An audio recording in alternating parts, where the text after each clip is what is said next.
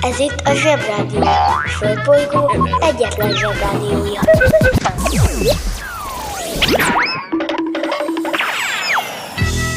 Kedves rádiónézők, a napköziben is beköszöntött az őszi szünet, de addig is hallgassátok meg a Zsebrádió legjobb pillanatait.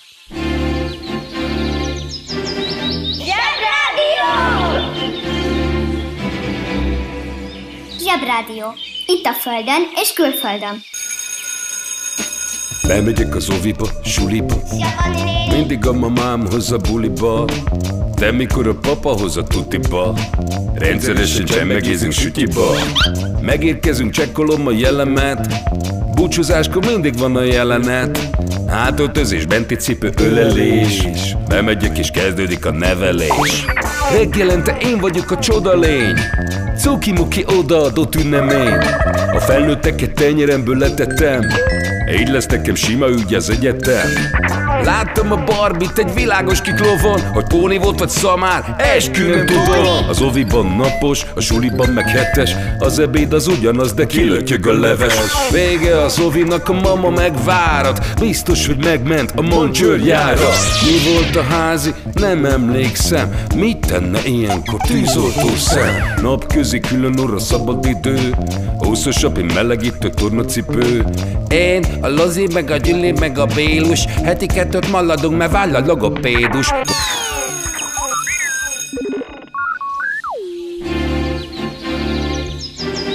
Zsebrádió! Zsebrádió. Nagy okosságok kis okosoknak. Kiki csoda, mi csoda, mit csinál és miért?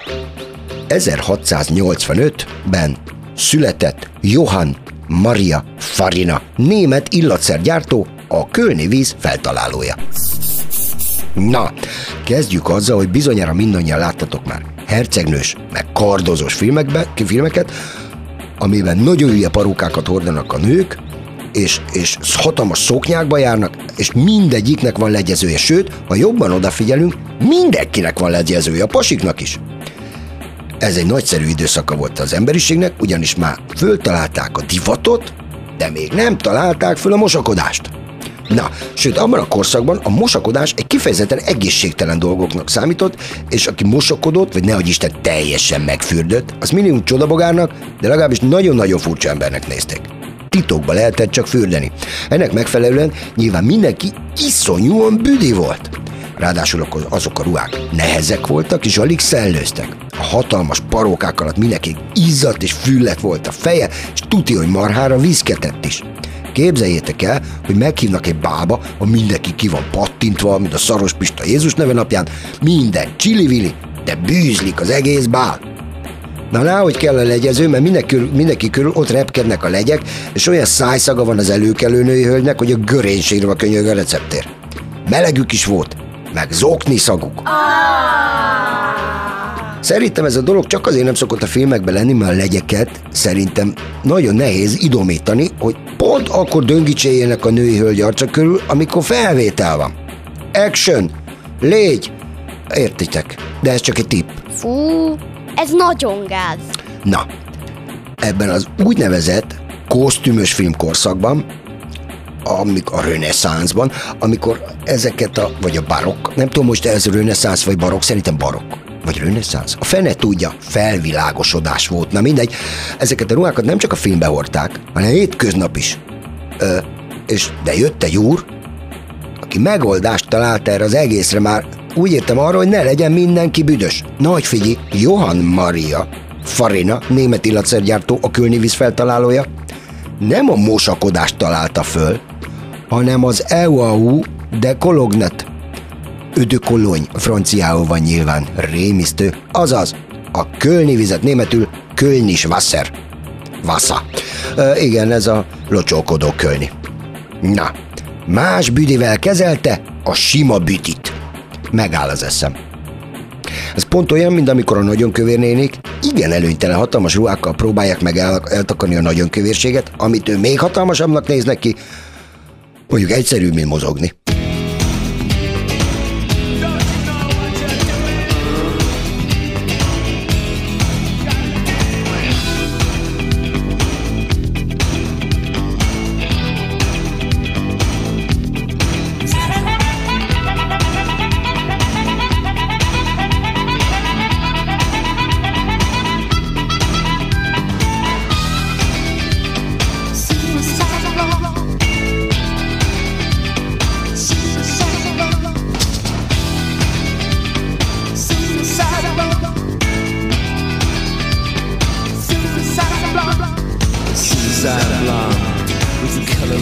hair like a cheap distraction for new affair. She knew the finish before it began.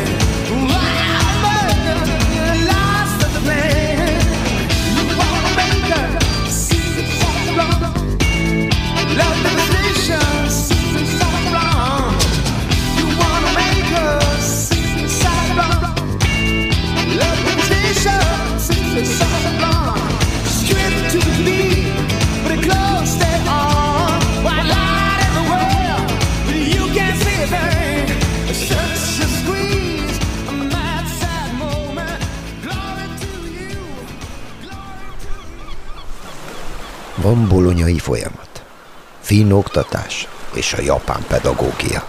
És van a napközi. Üdvözlünk a Paleó valóságban. A történelmet nem azért írták, mert úgy történt, hanem azért, hogy úgy jegyezd meg.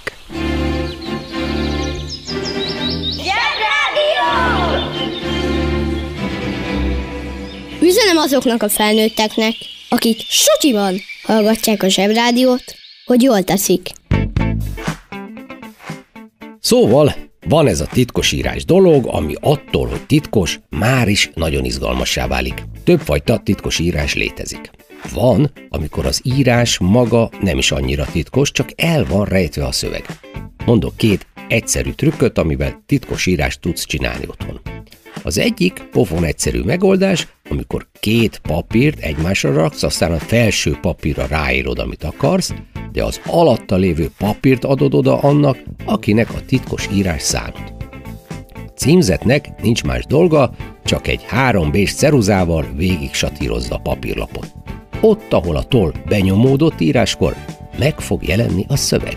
Gyűha! A másik házi titkosírási módszer a citromlével vagy pitypank tejével írod meg a leveledet, aztán megszárítod, a papírt postázod, és ennél a titkosírásnál a kódkulcs a következőképp működik, az üres papírlapot tartsd a gyertya fölé, és azt fogod látni, hogy a citromozott rész sötétebbre barnul, mint a sima papír, vagyis a szöveg ismét olvashatóvá válik.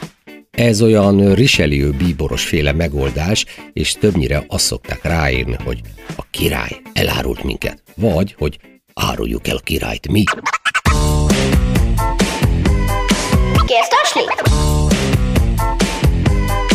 Kérsz tasni? Mondanom se kell, a titkos írás is igen komoly tudományá vált, ennek megfelelően telerakták latin nevekkel, ahogy azt a felnőttektől megszokhattuk. Tulajdonképpen, aminek nincs latin neve, az áltudományos és komolytalan. Ezért hangzik hitelesebbnek a pofára esikus felzabálikus, mint a prérifarkas. Na szóval, ennek a titkosírás módnak a tudományos neve steganográfia, és azt jelenti, hogy rejtett írás. Évezredek óta művelik ezt az emberek, a régi görögök például azt csinálták, hogy leborotválták a küldönc haját, ráírták a titkos üzenetet a küldönc fejbőrére, aztán vártak, amíg megnő a haja. Hm, nem egy kapkodós megoldás, az igaz, de a görögök amúgy is ráérősek, csak arra kellett nagyon figyelni, hogy a küldönc addig nem mosson hajat, míg a címzet le nem borotválja újra a haját, és el nem olvassa a fejét. Mármint a küldöncek. Ennél lényegesen biztosabb, egyúttal lényegesen undorítóbb megoldás volt a kínai, mikor is sejemre írták a szöveget, hogy egész sejmet beviaszozták, végül a küldönc ezt lenyelte. Szóval, vannak elképzeléseim arról, hogy miként lehet hozzájutni egy ilyen titkos üzenethez, de nem akarom elolvasni. Na de, minden más, ami a kriptográfiában felelhető, az már kőkemény matematika, ahol a lakossági kreativitásnak már nem sok szerep jut. Helyette a logika, a matek, az algoritmusok és a véletlenszerűség határozzák meg a titkos írás módszerét. És most kapcsoljuk az okostelefon. Kriptográfia Elsőre könnyen rávághatnánk, hogy a kriptográfia nem más, mint a sírfelirat készítés. De nem. A kriptográfia valódi jelentése a titkos írás, vagyis annak tudományos módszertana. A titkos írások több irányzattal rendelkeznek, a szövegrejtés, a behelyettesítés, az átrendezés, a kódkeverés és a szöveg vagy jelentés kódolás. A titkosírás módszere az írás tudás után két nappal jött létre. Az orvosi receptírás nem kriptográfia, az macskakaparás. Direkt.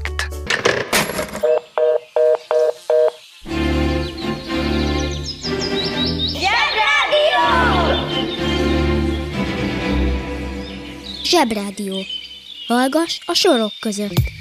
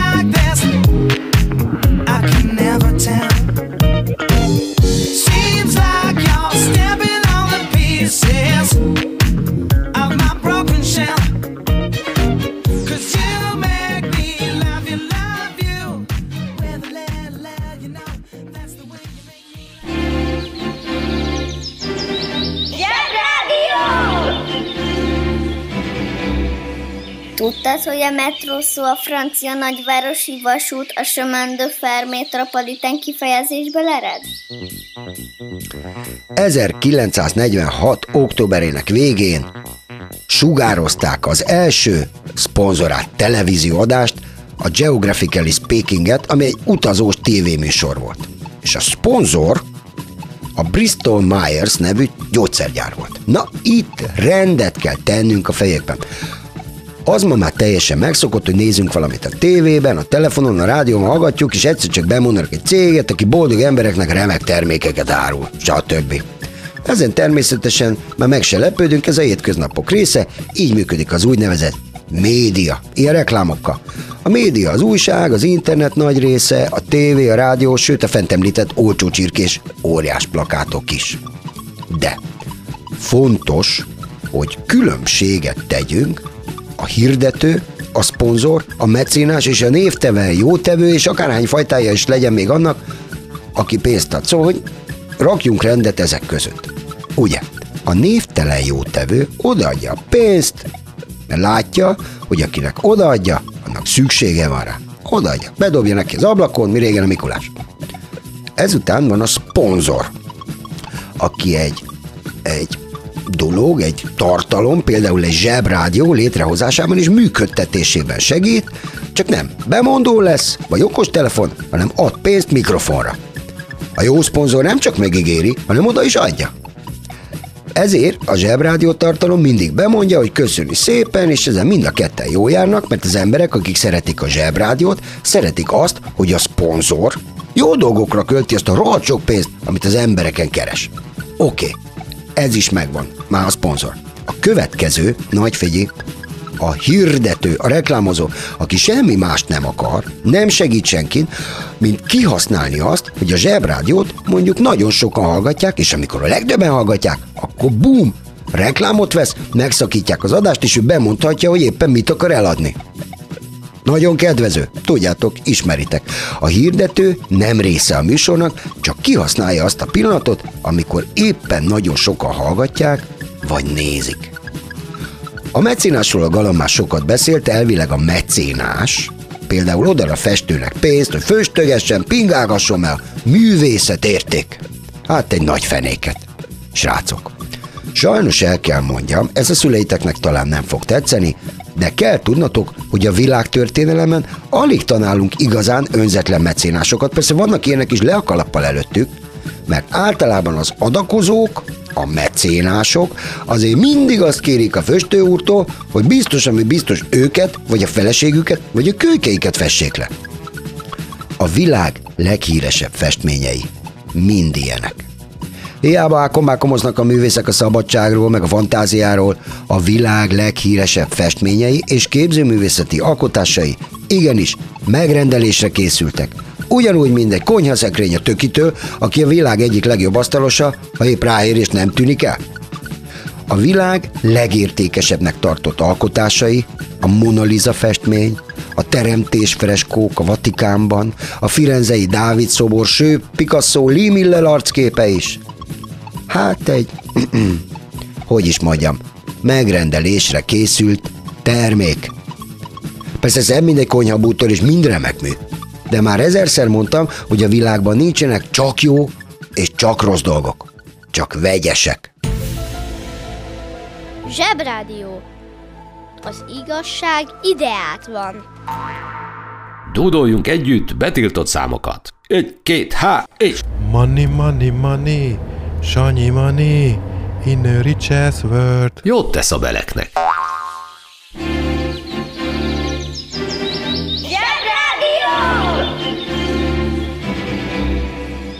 Zsebrádió. Hallgatni arany. 1521. március 16-án, abban az évben, amikor mi magyarok a körmünket rágva vártuk a törököket Nándorfehérvárnál és Mohácsnál, és egy Nostradamus nevű francia pasi épp otthagyta az Avignon Egyetemet, egy Fernão de Magalhães nevű portugál úr öt darab vacak kis hajóval kb. két és fél évnyi hajózás után eljutott a Fülöp-szigetekre. És azt mondta, hogy no hát úgy tűnik, hogy ez a hely, amin lakunk, tényleg gömbölyű. Egyébként ezt az urat Magellánként ismeri a világ. Azért hajózott ennyit, hogy megelőzze a többi nemzetet, és hamarabb vigye haza a szerecsendiót meg a fahéjat, mint a többiek. Akkor az nem úgy volt, hogy leküld a nagy jegy 500-assal, hogy kisunokám, hozzá már egy vaníliás cukrot a rizskókból, hanem el kellett hajózni keletre, mert csak ott voltak ilyen különleges fűszerek. Egy csomó aranyat adtak azért az urak, hogy igazán jókat lakmározhassanak. Most képzeld el, hogy egy túrórudért nem csak a hűtőig kell elmenni, hanem minimum Indiáig. Strapás világ volt. És most mindenki vegye elő a világkutató munkafüzetet, és nyissa ki a 76. oldalon. Az volt olyankor a menő felfedező, aki tudott találni egy földdarabot, ahol előtte még nem járt európai utazó.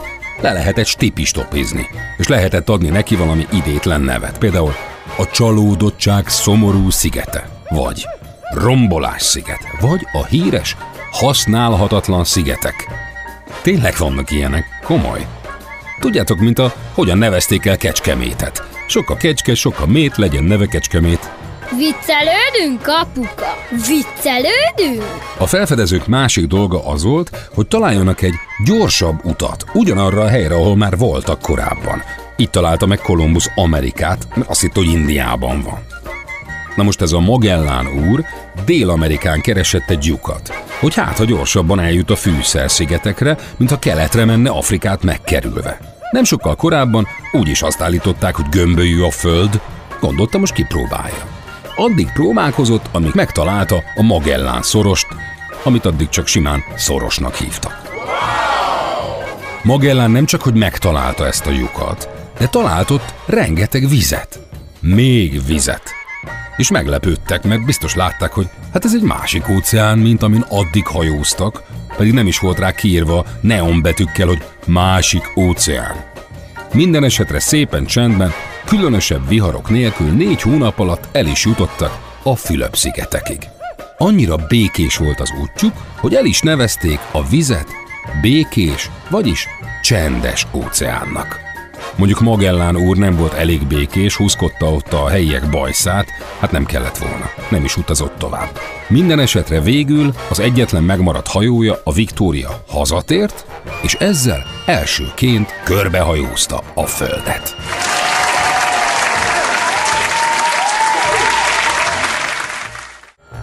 Szóval elég volt egyetlen kisebb fajta utazás, úgy három év hosszú, és bebizonyították, hogy a Föld tényleg gömbölyű, találtak egy óceánt, ami addig nem volt ott, elneveztek Magelláról egy szorost, két galaxist, egy űrszondát, egy pingvint, egy harkályt, egy ludat, meg még egy lilét is.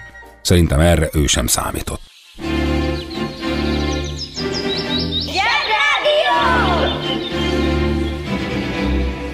Jobb csorogni, mint ücsörög.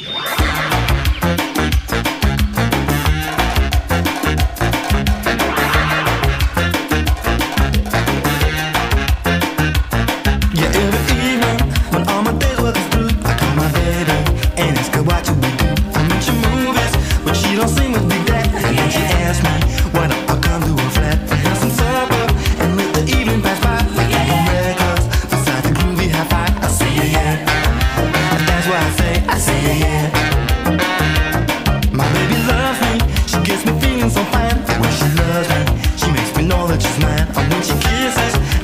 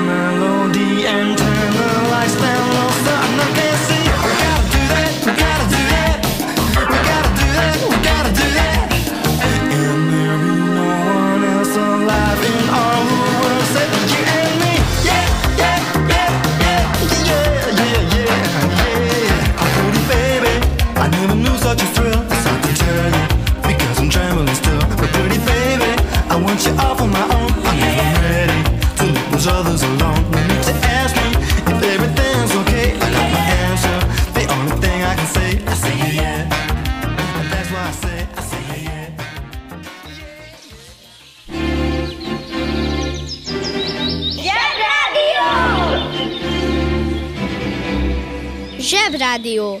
Hihetetlen dolgok, hihetően. Mielőtt nagyon összetudományozzuk magunkat, gondoljuk végig, mi is az a titkosírás. A titkosírás nem más, mint egy olyan szöveg, amit egy kódot nem ismerő ember nem tud elolvasni. Tehát, ha találsz egy olyan cetlit, amire az van írva, hogy ta ed glas van, az lényegében titkosírás, mert nem ismered a kódot, pedig csak az van odaírva norvégul, hogy kérek egy pohár vizet. Jelen esetben a kód a norvég nyelv. Erre az egyszerű trükkre az amerikai hadsereg is rájött, ezért aztán előszeretettel alkalmaztak a háborúik során olyan katonákat, akik kevesek által ismert nyelvet beszéltek. A második világháborúban az ázsiai hadszintéren például Navajo indiánokat osztottak be híradós katonán. Úgy hívták magukat, hogy kódbeszélők, és az volt a dolguk, hogy az angolul kiadott utasításokat Navajo nyelven továbbítsák a többi katonai egységhez. A japánok számára az angol nyelv megértése nem okozott nehézséget. Na de a Navajo, az már igazán kínai volt nekik. Főleg, hogy az indiánok a katonai kifejezések helyett más szavakat használtak, vagyis a kódon belül további kódot használtak.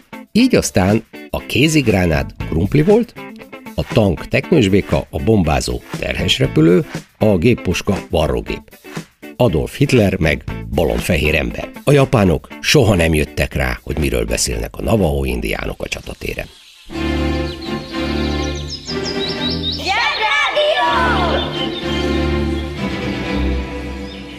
Felnőttek tényleg azt hiszik, hogy mert gyerek vagyok, csak a bogyó és babócát értem? Egészen megdöbbentő, de pontosan ugyanazon a napon történt, mint a két rendkívül fontos eset.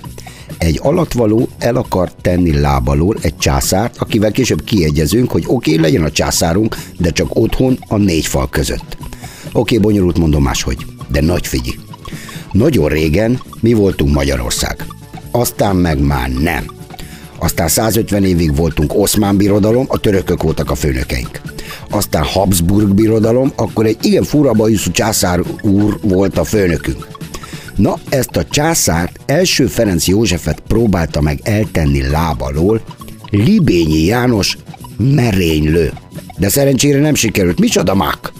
Ez a libényi úr, aki hol katona, hol szabó legény volt, többek között azért akarta eltenni lábalól a császár, mert úgy tudta, hogy a hugát elcsábította ez a Ferenc József, amikor még csak fiatal császárka volt mert a huga csárdást táncolt a császárocskának egy Práter nevű vursliban. Szóbeszéd ide vagy oda, a kis császár fiú kiemelte a kis hölgyet a tánckarból, és tanítatta.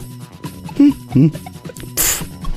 A felüldött merénylő, amikor támadott, úgy izgult, hogy egy életlen késsel a császár helyett a kabát gallériát szúrta le, akinek ettől semmi különös baja nem lett. Ami azért nagy mázli, mert 14 évvel később mi magyarok így tudtunk kiegyezni ezzel az első Ferenc Józseffel, hogy mi már nem vagyunk osztrák császárság, hanem magyar királyság vagyunk újra. Ha szegény Ferenc József nem élt volna a merénylet miatt, akkor ki a fenével egyeztünk volna ki? Vagy ki egyezett volna ki velünk? Ilyen szurkálós pasikkal. Képzeljétek el, ha ez a libényi nem ilyen béna, most osztrákoknak kéne lennünk. Hú, úgy hívnánk a legfontosabb folyókat, hogy Donau, állandóan kartofelt kéne enni, és nem iskolába mennétek, hanem sűlébe, és lehet, hogy énekből kötelező lenne a jódli.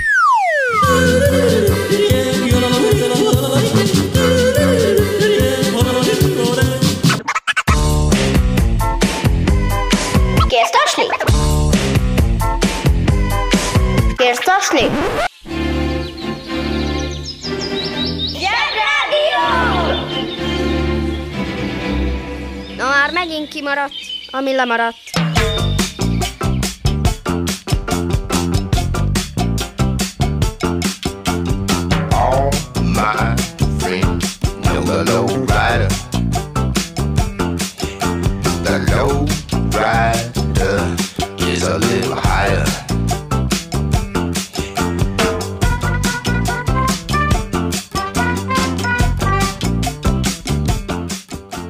Mai napközinek vége. Jól dolgoztatok. Ma is sokat haladtunk az anyagban, de még sok van hátra. Holnap újra várunk mindenkit. De addig nézegessétek a zseboldal.hu-t. Low rider drives a little slower.